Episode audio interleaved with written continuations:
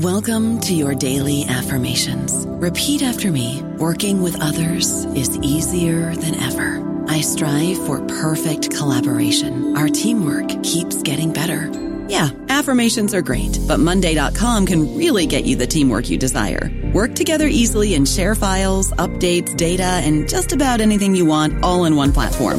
Affirm yes to start or tap the banner to go to Monday.com. Amplify your career through training and development solutions specifically designed for federal government professionals. From courses to help you attain or retain certification, to individualized coaching services, to programs that hone your leadership skills and business acumen, Management Concepts optimizes your professional development. Online, in person, individually, or groups, it's training that's measurably better. Learn more at managementconcepts.com. That's managementconcepts.com.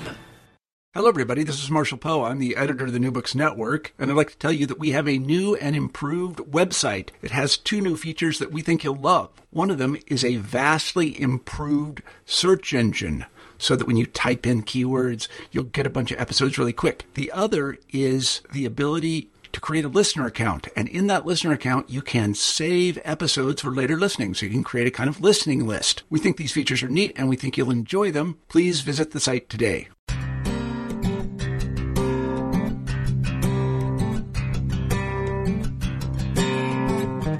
Hello and welcome to New Books in Education. I'm Trevor Matea, one of your hosts on the channel. Today we'll be talking to Nicole Nguyen about her book, A Curriculum of Fear Homeland Security in U.S. Public Schools. Nicole, welcome to the show. Great, thanks for having me. Nicole, I'm wondering if we can begin the interview by having you tell us a little bit about yourself. Sure. I'm an assistant professor of social foundations at the University of Illinois Chicago and my work is, uh, my research broadly focuses on the intersections of national security, war, and public schooling. And I really arrived at focusing on this nexus um, essentially by looking at public school reform and changes in public school reform across history. And so you'll see the rise of things like uh, JROTC programs and different military programs um, throughout schools. And as someone who is deeply involved in public school reform as a graduate student, I became curious about uh, what leads teachers to adopt certain public school reform efforts. Um, what are the organizing logics, and what do teachers and administrators hope to get out of those school reform projects? So I've always been interested in public school reform and its relation to sort of the militarization uh, of public schools, and that's really what anchors my research. What brought you to uh, working in schools initially, and, and what sort of experiences, either as a student or as a researcher, have most shaped your views on what education should be? So this is a gross generalization, but I always uh, thought that people got into education for one of two reasons. Either they loved school and wanted to dedicate their lives to creating those educational experiences for future generations, or they had a terrible school experience and wanted to change the system. And I sort of fall into that latter category.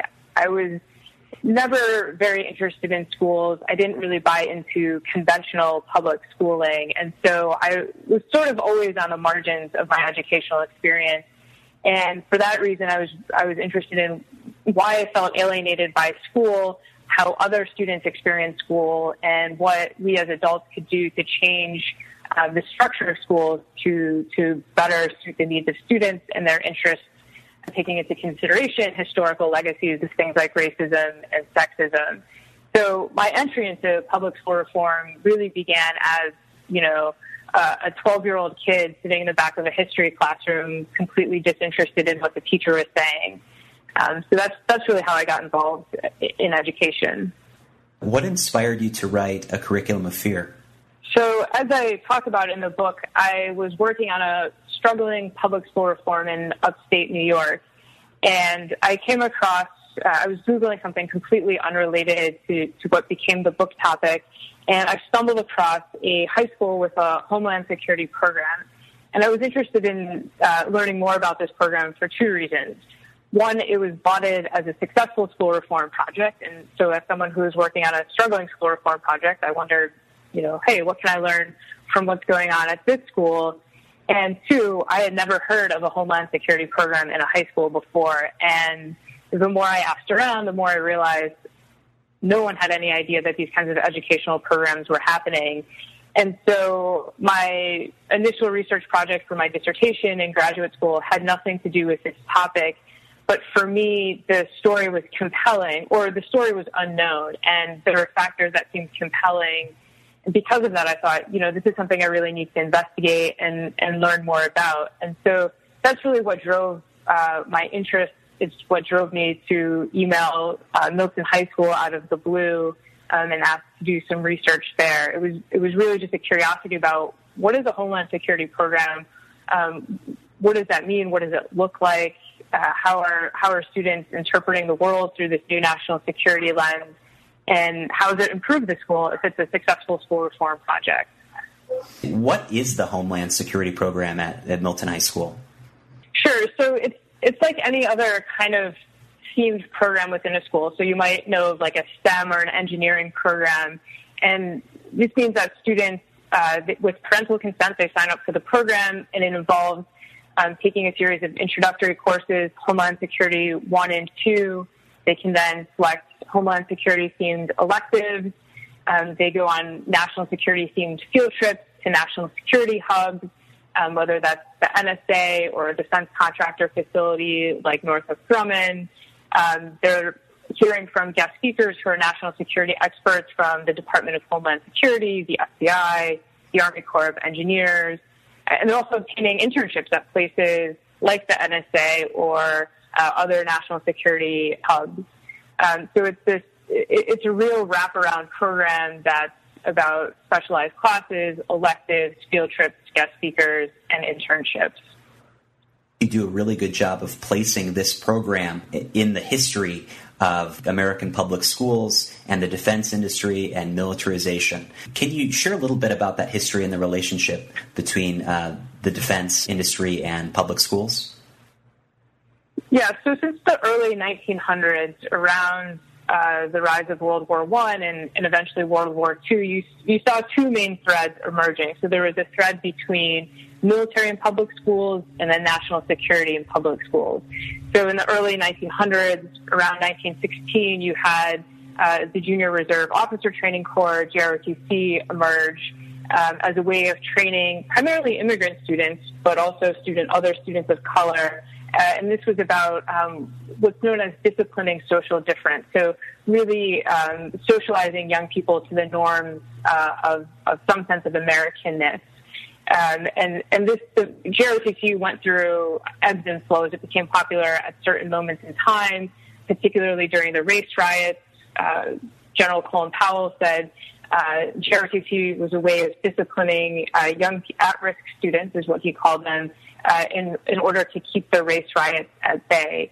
So the military in U.S. public schools has always served this function of disciplining social social difference, of of regulating young people to the norms and standards uh, of a particular sense of Americanness.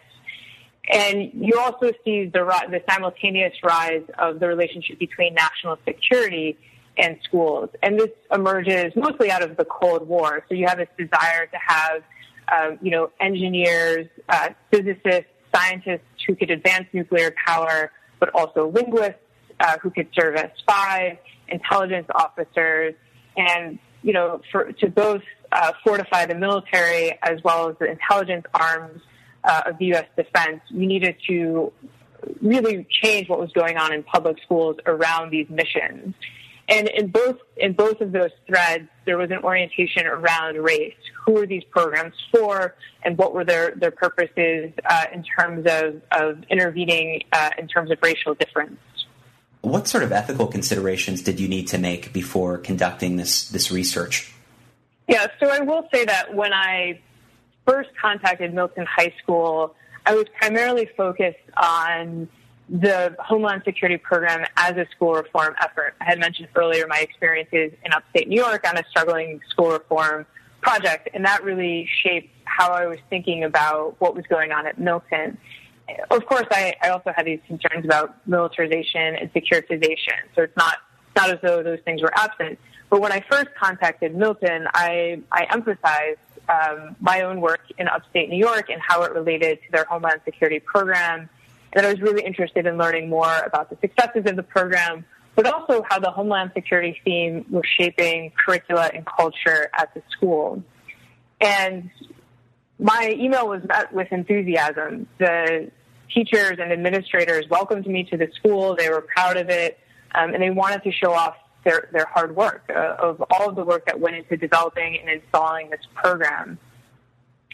And so time passed. I was observing classes, going on field trips, and things like that. And over time, the more pronounced my concerns became as students were articulating these deep fears of a terrorist attack in their school or in their own community.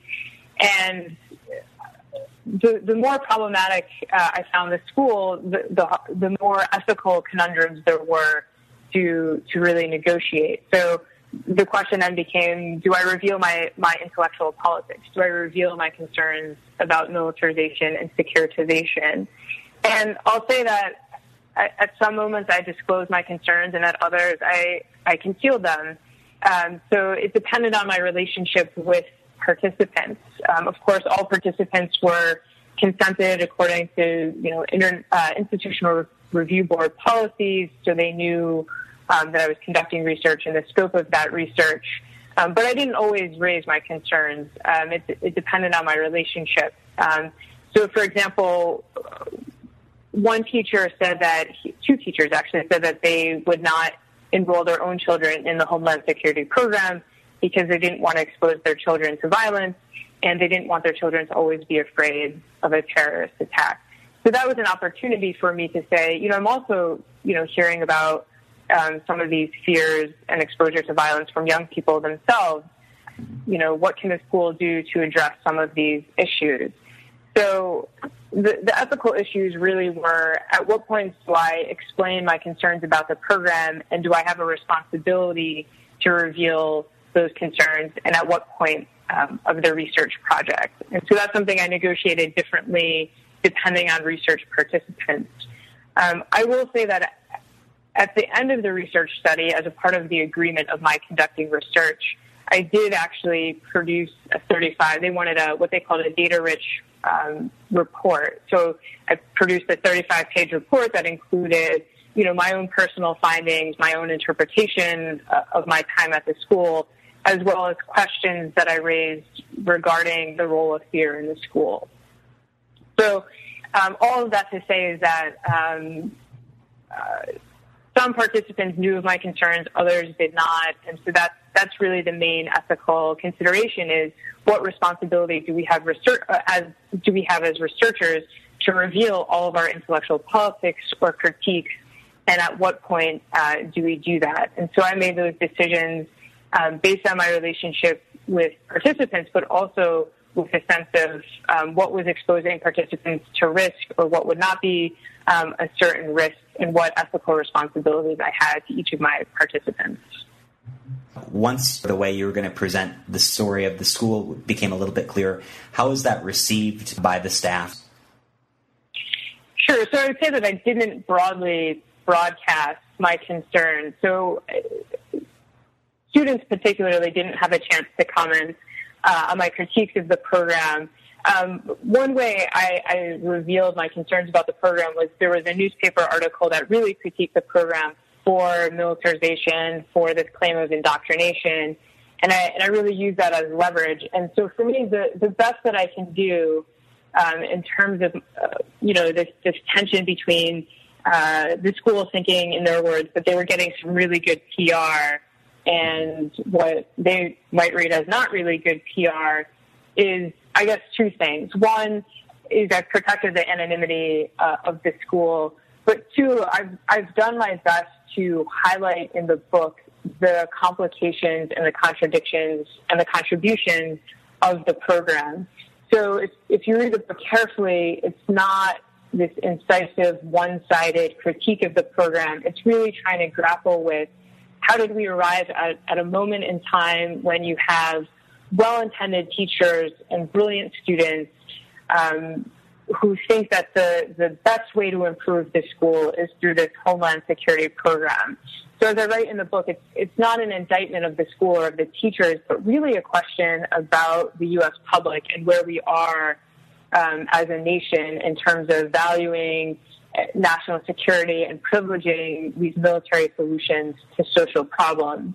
So if I were talking to other ethnographers in the room, the question would really be how do we represent what it is we observed and heard from students and how do we take those interpretations? And of course with some of our own political and intellectual leanings uh, represent what was going on. And and for me of course I have the social justice lens. And so part of telling the story and telling the story the best way I can from my own perspective and positionality is also to do so in a way that leads to social change. And so that that's something ethnographers have to figure out is what what are your political commitments or your personal commitments to the project and you know if, if you're less politically committed then maybe then maybe you hold back a little bit um, but for for me the idea was how do I best represent what my research revealed uh, and my interpretations uh, of that research. I'm wondering if you can talk a little bit about what Milton High School was like prior to, to starting this Homeland Security program and how the program came to be. So Milton High School had has always had a somewhat notorious reputation, and it became more pronounced as the demographics of the school uh, began shifting. So Milton opened in the early 70s, and it was serving primarily working class uh, white youth. And you had the, gentrif- the ongoing gentrification of Washington, D.C. and Baltimore, Maryland, which led to what some scholars have called the suburbanization of poverty. So pushing poor and working class people of color out of cities and into their surrounding towns, which was the case of Milton. So you had in the Milton community three public housing units, um, you had a, a, growing number of uh, families of color who moved to the area. So with this demographic, with this um, changing racial demographic, the reputation of Milton, uh, you know, became even more notorious. And so you had principal, uh, principal and teachers who were who were thinking really uh, hard about how do we improve not only the reputation, but also the academic achievement of our young people in the school?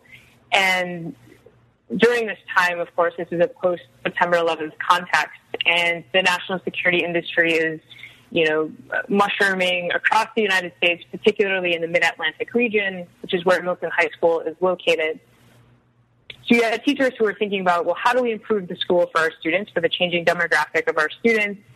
um, and how do we take advantage of the resources that are available in the community?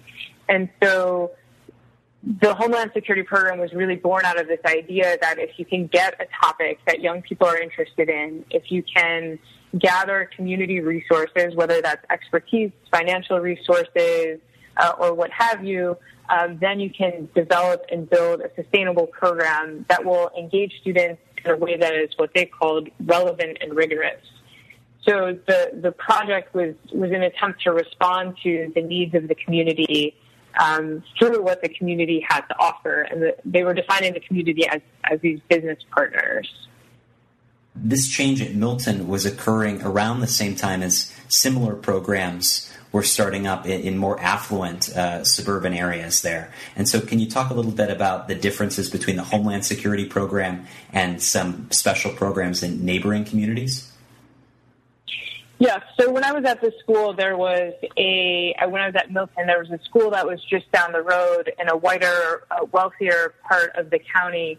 And uh, one of the, the program coordinators said to me, you know, we here have a military focused program because our students are blue collar kids and blue collar kids get blue collar jobs. And that was really the orientation of the school. But this school down the road, the, the, the program coordinator explained, is more affluent. So this program will have uh, an engineering focus.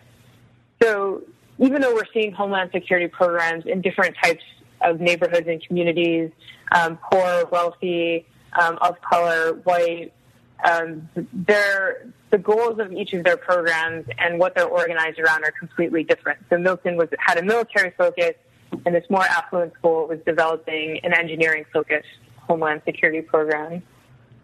In the book, you talk about th- this purpose of school, and for a lot of people on the staff at Milton, it seemed like it, uh, the the point was to help kids uh, get jobs.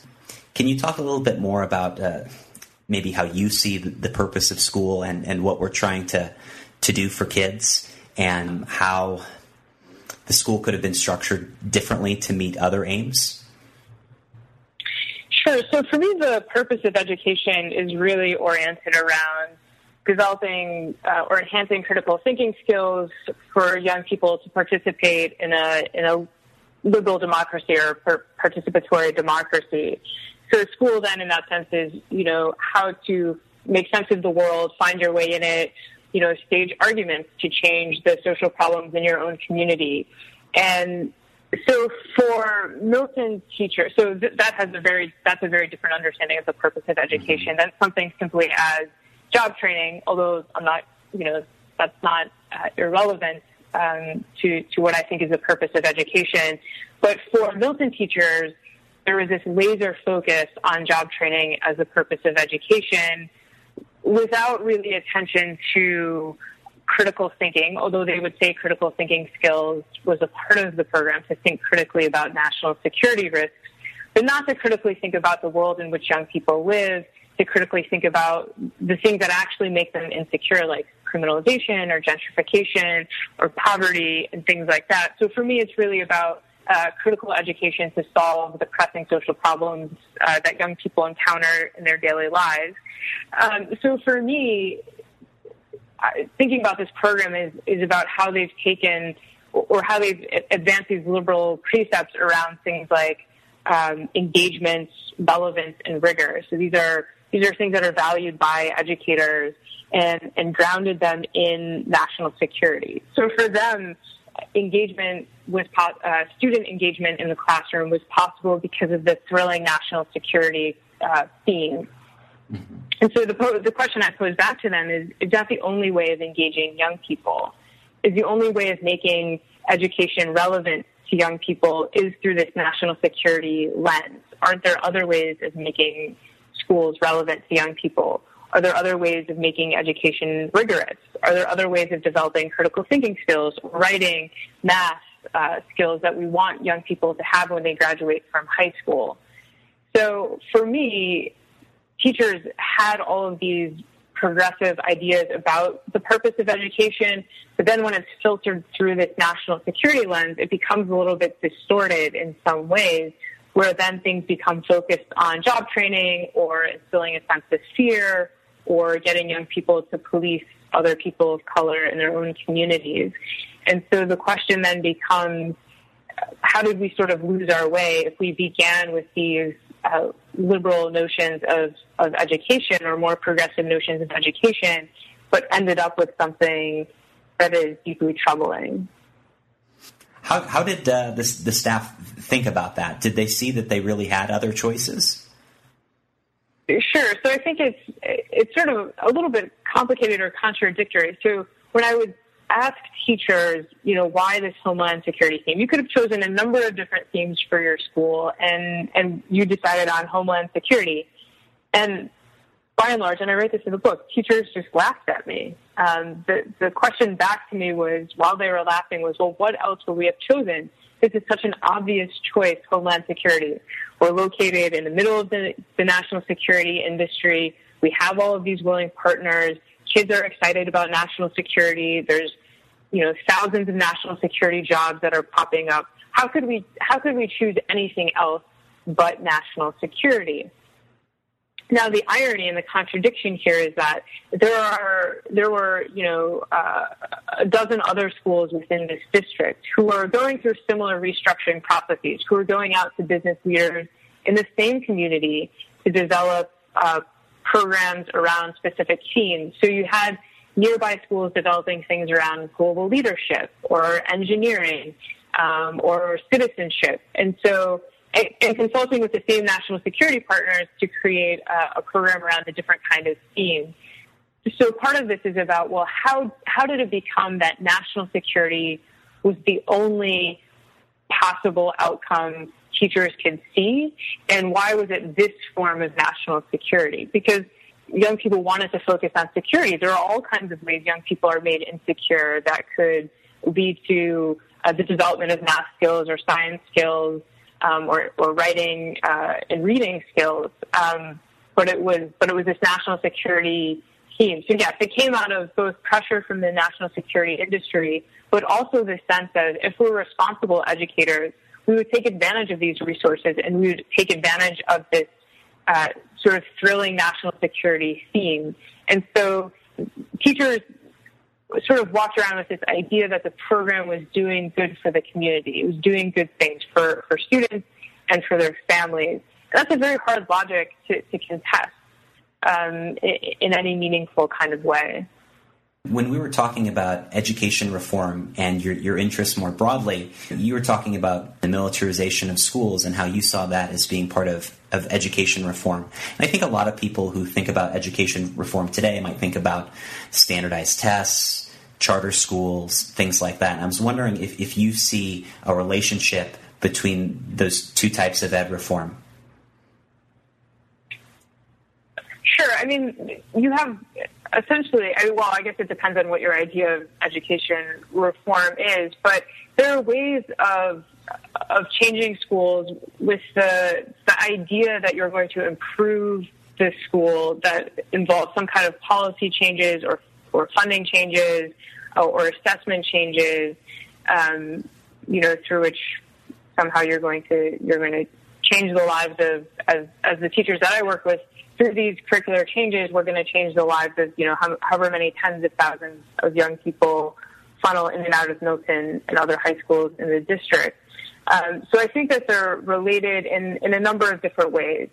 A lot of times this is related to the corporatization of public schools. So um, the, the, privatization of education, getting corporate control over schools. You see this with the, the rise of charter schools um, and other privatized uh, educational reform measures, the, the closing of schools, um, those are certainly all related to Milton's own story um, because you have the rise of public-private partnerships, you have the rise of um, private national security companies getting a say in kind of education young people um, receive, um, which is a step away from community-controlled schools, um, which is uh, has to is also connected to things like mayoral mayoral control um, of schools, um, school boards that are no longer elected um, by communities but are appointed by mayors.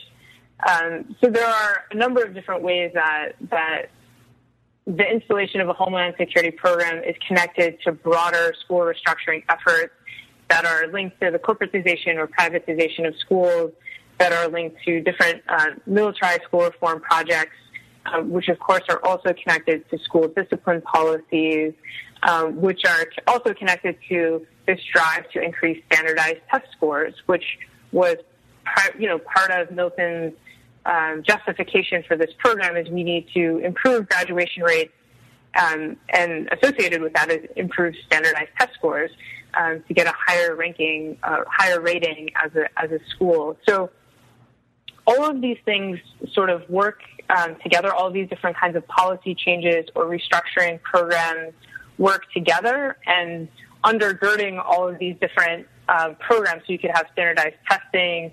Um, you know, you could have the rise of charter schools. You could have the rise of national security programs. But undergirding that is, is of course, uh, a series of logics that say, um, you know, choice and competition is the way to improve public education. That young people need discipline, um, whether that's through strict zero tolerance policies or military training or national security training.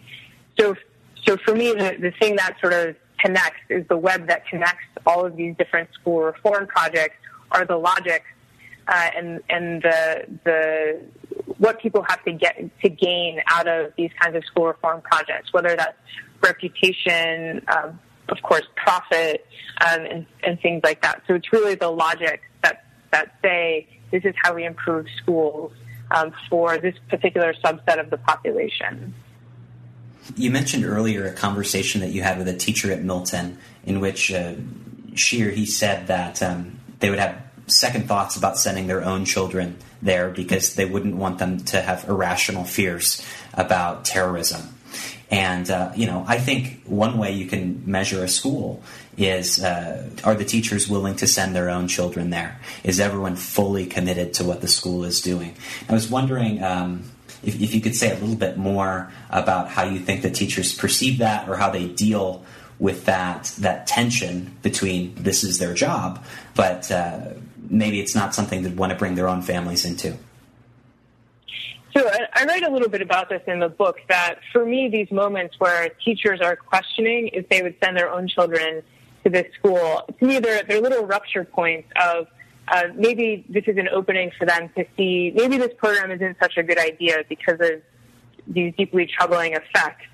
Um, but teachers were able to, to use other logics to say, well, maybe it's not good for my kids, mm-hmm. but it's good for these kids. And so what I thought was a, a way to, to have a conversation about what I thought was deeply concerning became an affirmation that the school was necessary. And so sure, a program coordinator or a longtime teacher would never send his white middle class children to this school but you know, for a kid who's you know uh, a kid of color who, who's growing up in a poor family who might not have many job options following graduation, this seems great. It's a way of engaging a kid who might otherwise drop out of high school. It's a kid who might have a career opportunity um, he might not otherwise have um, and he might improve uh, his test scores or his grades. And so that was one way that teachers were able to make sense of, of, of that hesitation at enrolling their own their own children in the program. Was it's not good for my kids, but but I think it's good for, for these kids. I'm wondering when we disagree about things like that, are we really disagreeing about what we should value in schools? Like uh, you were talking earlier about, you, you think schools should be helping students to become more critical thinkers and preparing them to be active participants in democracy. Do you think when when you find someone who likes a different school model than you do, you're really disagreeing about what schools should be doing in the first place? So I think it's I think it's two things. Yes, I think it's absolutely uh, a, dis- a disagreement over what schools are for. I open um, one of my undergrad classes. I open every the first day of every semester is this question of what is the purpose of education, and I ask students to respond to that prompt. What is the purpose of education? And I and students have a range of ideas about what the purpose of education is and who education is for and for what ends. And so I think that is that is, of course, a, a primary source uh, of, of disagreement, especially over school restructuring and school reform. So if people are contesting the national security, homeland security program, it could be because many people see job training as the primary purpose of education. On the other hand, I also think there are disagreements about the role of national security and the military in relation to fighting the global war on terror. So this this is also a, sort of a political difference in terms of is is violence, political violence, or military uh, incursions the way to solve pressing social problems? Is this the way to fight terrorism? Is this the way to fight extremism? And so, for young people at Milton High School, it was sort of taken for granted that the military was a noble institution, that that war would be glorified, that young people's dreams should be anchored in the sense of becoming a hero, a warrior. Um, and so there are other things that um, I think, in particular for the for the Homeland Security program, if you're disagreeing with the program or agreeing with the program, it also has to do with um, your your sense of or your understanding of the role of the military and the role of the national security state in schools, but also in, in everyday life. Do you find in, in your conversations with students or, or, other people you know, when you're asking them what do they think the purpose of public education is, do you find that, that they are persuadable, that their beliefs or their assumptions are, are deeply held? Those of us who have strong opinions, uh, and think about this a lot. Would we be um, would it be more advantageous for us to to try and engage people on that level rather than uh, arguing about what standards should be or whether we should open more or different charter schools and things like that? Well, I don't know if I, I don't know. I'd be curious about that. If arguing over the purpose of education is is more benef- beneficial, I think in, with things like charter schools, that has to do with these neoliberal ideas around school choice. That that competition drives up performance and efficiency, and and so choice choice will always be the best answer to improve schools. Um, so I think that that's actually not a question about the purpose of education, but of how to improve education. Most people are shocked when they hear of this Homeland Security program, and the few people who I know who resist the idea will ask, well, what's the alternative? We can't dismantle these programs unless we have another alternative. And people say this around school discipline they say it around prisons. They say it around military training programs in high school. In the absence of any other alternatives, uh, alternatives, how could we say no to this type of programming? Um, and so for me, it's it's a question of well, how did these become the alternative? And we know that we can make public schools work for all students if they're if they're properly funded, if they're well supported, if they're community controlled. And so uh, the, the debates, I think, around national security schooling will be less about the purpose of education and more about, if not this, then what else? And how do we build those alternatives so we crowd out the possibility that we need the military or the national security in schools as a way to engage young people, that we can, we can show and develop alternatives um, that, that render these kinds of programs um, unnecessary, useless, superfluous.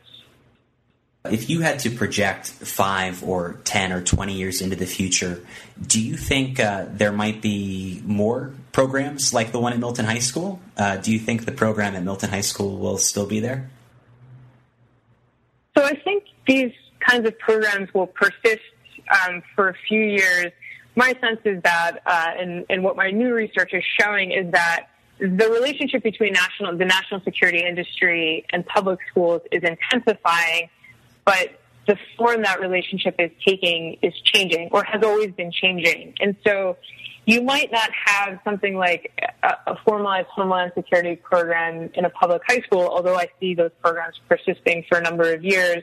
We also have to be aware that there are other ways the national security industry is infiltrating um, public public schools, and unless we do something to sort of thwart those those practices, so the, the, the long-term outlook for me is, you know, about being aware and involved in public school reform so we know uh, what's happening and we can contest or resist um, these intensifying uh, institutional arrangements between national security and public schools.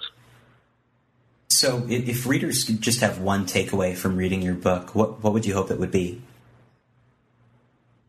The main takeaway would be this singular idea that there is this relationship between the global war on terror and public schools. That the global war on terror is remaking and remake, uh, remaking and reshaping public education in the United States, but public schools are also contributing to and advancing the global war on terror. And this could be through formalized homeland security programs. It could be through engineering programs that are funded by defense contractors or the Department of Homeland Security um, that uh, there could be uh, what NSA calls spy camps for kids that, that the NSA administers to get young people thinking about surveillance and spying at, at an early age. So for me, that's, that's really the main takeaway is that there's this intensified relationship between public schools and the global war on terror. And the global war on terror is, is really restructuring curricula and culture across the United States. Well, uh, Nicole, we've, we've, taken up a lot of your time, so I just wanted to ask you a couple of more questions. First, what are three other books that you might recommend to our listeners if they've enjoyed our conversation today? Sure. So I would recommend uh, Gina Perez's Citizen, Student, Soldier, Latino Youth, JROTC, and the American Dream. For, uh, for people who are interested in the military and public education. Um, I would also recommend Joe Masco's The Theater of Operations that really looks at the development of national security from the Cold War through the global war on terror. And one last book, which might be a selfish recommendation, um, that I, have just started reading the book. It's an edited volume called Policing the Planet, Why the Policing Crisis Led to Black Lives Matter, mm-hmm. um, as, a, as a way to think about um, policing and public education, not just the military and public education. Um, and, and finally, what are you working on now? So I'm working on a new project that looks at what's called countering violent extremism CVE programs um, that are in public schools and other youth spaces. And so countering violent extremism is, is a way to prevent primarily um, Arab American and Muslim youth um, from joining um, extremist groups like ISIS and thinking about the criminalization, surveillance, uh, and stigmatization that comes with these types of programs and the role teachers play in, in spying on or surveying or reporting young people. Um, so this is, again, another look at how national security is, is using and relying on public education for its work. But hopefully, I'll be I'll be um, publishing some policy briefs that are related to this new project um, within the next couple of months. So that's the, probably the best way to follow uh, my work. We look forward to reading your next piece. So I, I want to thank you for being on the show today. I've really enjoyed the conversation. Great. Thank you so much.